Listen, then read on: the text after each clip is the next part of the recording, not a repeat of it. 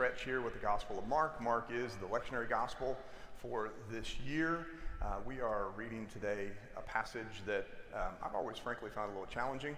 We're going to read the first few verses now. We'll come back to the rest later. So listen, friends, for the word of God as it is proclaimed by God's servant, the evangelist Mark. This is Mark chapter 10, beginning with the 17th verse. As Jesus was setting out on a journey, a man ran up and knelt before him and asked him, Good teacher, what must I do to inherit eternal life? Jesus said to him, Why do you call me good? No one is good but God alone. You know the commandments.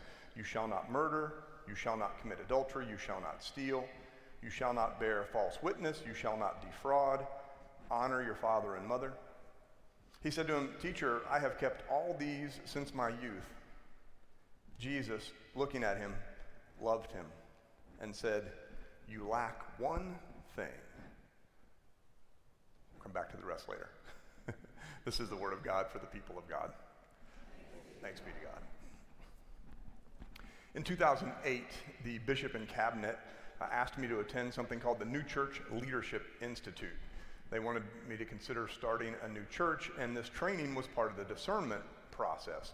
And now, our ministry obviously ended up taking a more traditional path, a path that brought us here to Christ United two years ago. We are very grateful for that. But the New Church Leadership Institute ended up being very formative for me personally, as well as incredibly helpful over the 13 years of ministry since. Because planting a new church requires a significant focus on the basics of discipleship. When you start a new church, you have to begin, uh, design, implement, all of your systems and processes from scratch, systems and processes that help people discover and live into what it means to be a disciple. And that's especially important in new church starts because research has pretty consistently shown that brand new congregations tend to attract a significant number of people who are either brand new to the church or who are learning how to be the church for the first time. Starting a new church gives that that founding generation the chance to build good habits from the beginning. Some of you helped found this congregation, so you know what I'm talking about. And one of the, the habits that's critical for new churches to get right from the start is the habit of financial stewardship.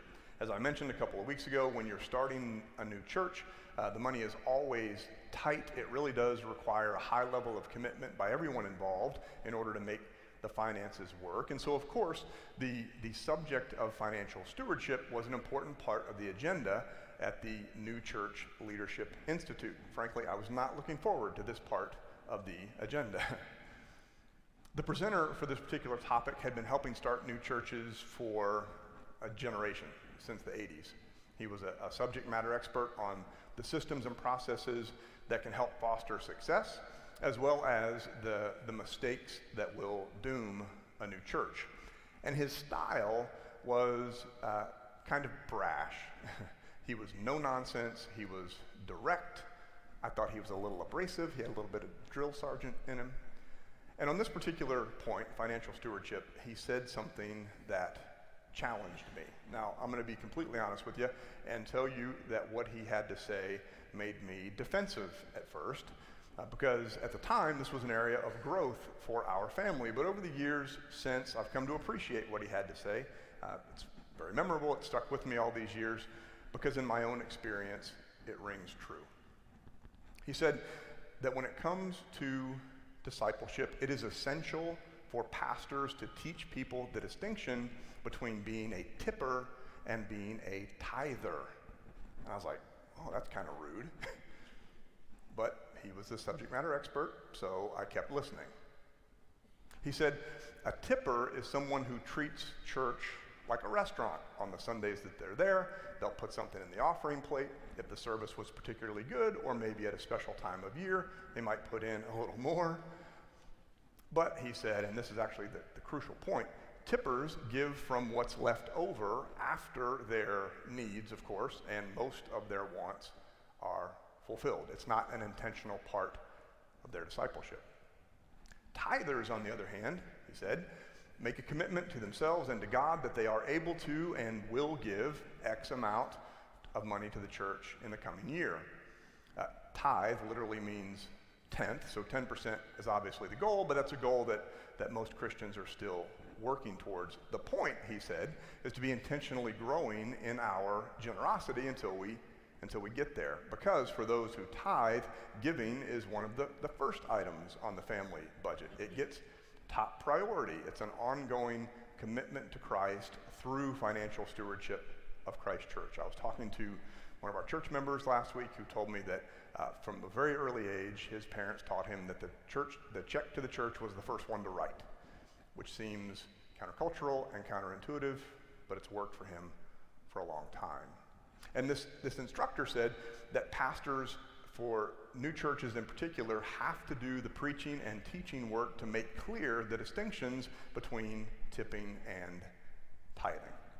As I said, uh, I was kind of put off by that at first. He stepped on my toes a little bit that day because, as I've shared with you before, there was a time in our lives uh, when our family, Whitney and I, before the boys came along, the number that we would put on our pledge card, and every church I've been in for the past 20 years does the same thing we're doing today. We would put on the pledge card um, some portion of what came after everything else was allocated in the family budget. And it took us a while to realize that we had it backwards.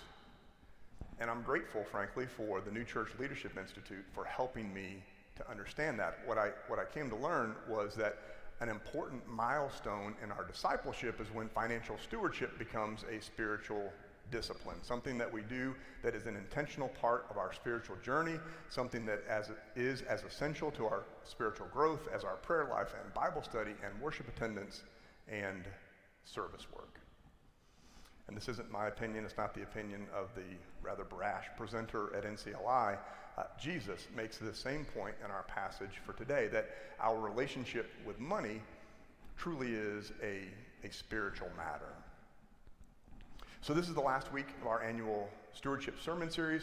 Throughout this season, we've been, been focusing on our mission statement here at Christ United loving God, serving others, transforming lives. We've obviously covered loving God and serving others in the first two weeks of this series. And this week, we're turning our attention to the idea of transforming lives. And as it turns out, transformation is the issue facing the man in our scripture passage this morning. A man who runs up and kneels before Jesus and asks him what is lacking in his spiritual life. And his specific question is what he must do to inherit eternal life. Jesus tells him that he must keep the commandments, which of course have everything to do with loving God and serving others, those first two parts of our mission statement here at Christ United.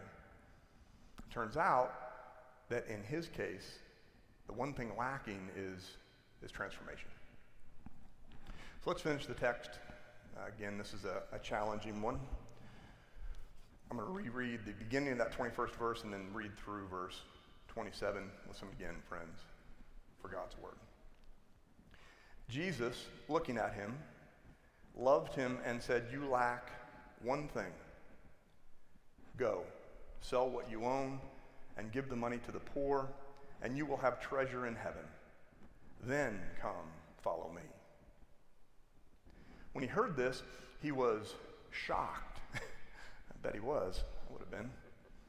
And he went away grieving, for he had many possessions. Then Jesus looked around and said to his disciples, How hard it will be for those who have wealth to enter the kingdom of God.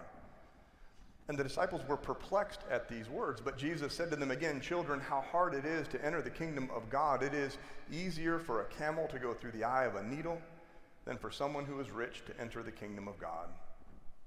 They were greatly astounded and said to one another, Then who can be saved?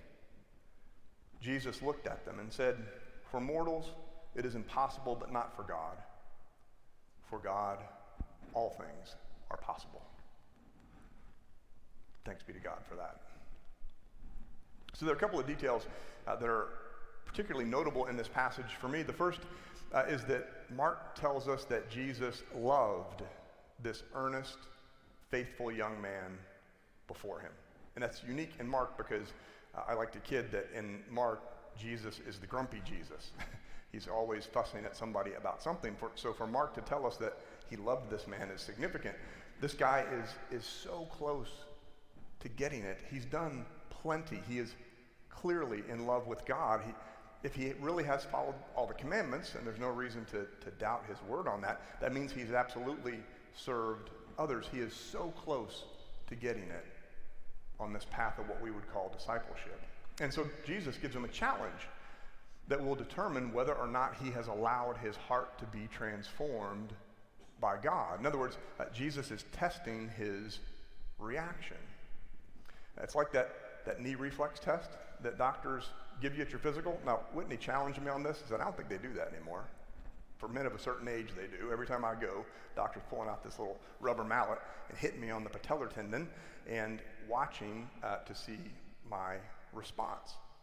And you know if, if your leg kicks out, then you're good. If your leg does not respond, uh, that could indicate some kind of a damage, some kind of issue, some kind of uh, maybe damage to the central nervous system or some even thyroid disease. Now, here's the crucial point here for me Jesus does not really expect him to sell all he has and give it to the poor. That is not the standard in the New Testament. Nowhere does Jesus say you have to do that to go to heaven or to be in love with God. That's not the standard of discipleship. I mean, Jesus doesn't need the money, right? It's not about the money. Instead, he's giving this guy a spiritual test to look for some kind of underlying spiritual malady. He's trying to determine uh, if this faithful young man, whom he loves, has what our Buddhist friends call uh, an attachment to his wealth, an attachment to his stuff, an attachment to his money. Does he love his wealth so much that he's willing to walk away from the Messiah? Money is not the problem. It's not what the Bible says. The love of money is the problem. Jesus loved him, Mark tells us. He is so close, but he's, he's too attached to his money to even consider responding to Jesus' challenge. He has not yet undergone this transformation uh, that places God at the very first priority in all things. All things, including our bank accounts. Instead, his immediate reaction to this challenge is, quote, when he heard this, he was shocked and he went away grieving, for he had many possessions. That's why he wasn't willing to do it. And tellingly, and uh, to me, this is probably the most important point of the entire passage. Uh, this is the only example in the Gospels, the only one, when a person refuses a direct personal call to follow Jesus. It's the only time it happens, and it's over money. So it's worth challenging ourselves with the question how would we react to, to such a spiritual test from Jesus? Would we go away sad immediately? Or would we be open to growing in our generosity? Because you see, our relationship with money is absolutely a spiritual matter. That is the point of tithing. That's the point of financial stewardship. And it's when that relationship with money becomes a spiritual discipline in our lives that we allow God to transform us. Allow God to transform us, which of course is the point of the famous closing line of this passage. For mortals it is impossible, Jesus says, but not for God. For God, all things are possible. The definition of stewardship that we've been working with throughout this series is uh, this one the careful and responsible management of something entrusted to one's care. We've been talking about how in Christian theology we're talking about the, the careful and responsible management of our money, our time, and our talents, which we use then to be good stewards of the church. And we've talked a fair amount about time and talents. Specifically on the subject of money, you may have heard what John Wesley's famous advice to Methodists. Wesley was the founder of Methodism. He said, earn all you can, save all you can, give all you can. That's his, his core teaching. He'd been preaching and teaching that throughout his long ministry, and the historical record shows us that it had helped countless Methodists to better their lives and to better their station in life. But it's interesting that the, at the end of his own life, uh, or late in his life, Wesley's frustration was that Methodists took the first part very seriously. we are 100% on board with earning all we can, right? As good capitalists, we have no quarrel with that. And it turns out, historically speaking, that we're pretty good at the, at the second part, uh, saving all we can.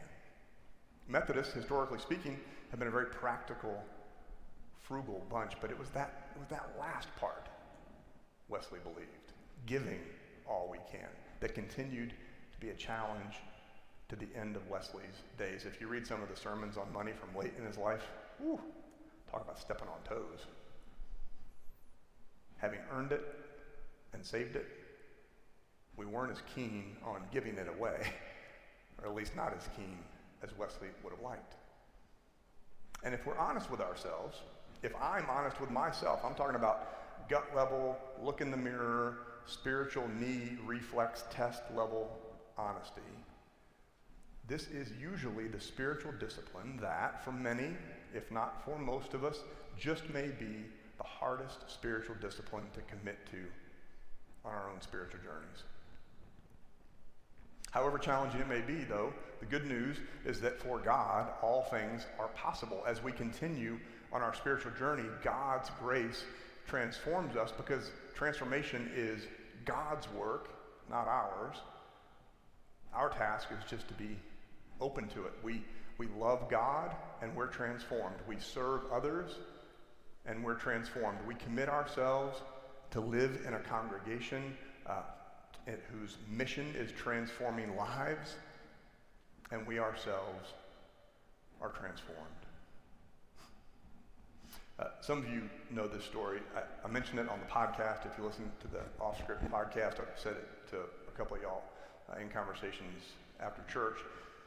But it, it always makes me laugh, and it uh, always comes to mind this time of year in particular. It was back in uh, March of 2013. It was the morning after it had been announced that Whitney and the boys and I were going to be moving to First United Methodist Church of Sherman. The first call in my office that next day was from my old boss. He had since retired, uh, but his name was John Rosenberg. He was the district superintendent when we had moved to Henrietta three years before. I loved John dearly.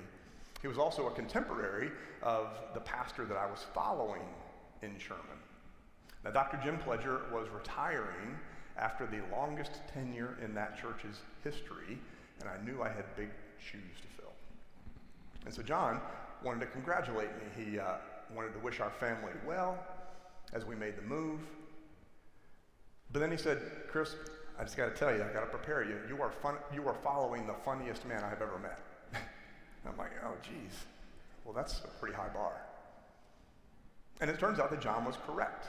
Jim Pledger, God rest his soul, was an extremely funny man as I learned, as I got to know him. I'm not sure I've ever laughed before a funeral as hard as I did before when he and I did. He told me a joke. I'm not going to tell you now. Um, we, I can tell you offline if you want to know later. But he always used to do one stewardship sermon every year, and it was always this time of year, and he always referred to it as the Sermon on the Amount.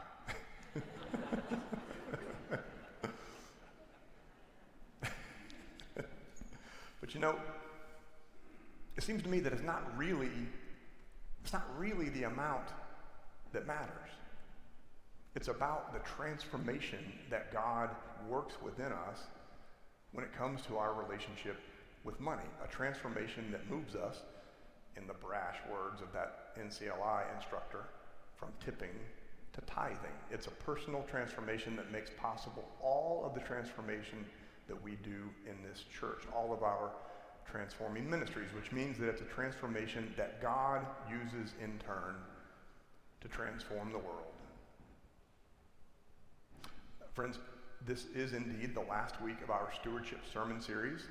I'm sure you're all very bummed about that. I'm not either. but it's not the last week of stewardship season. Every day of every year, we are the stewards of this place we call home.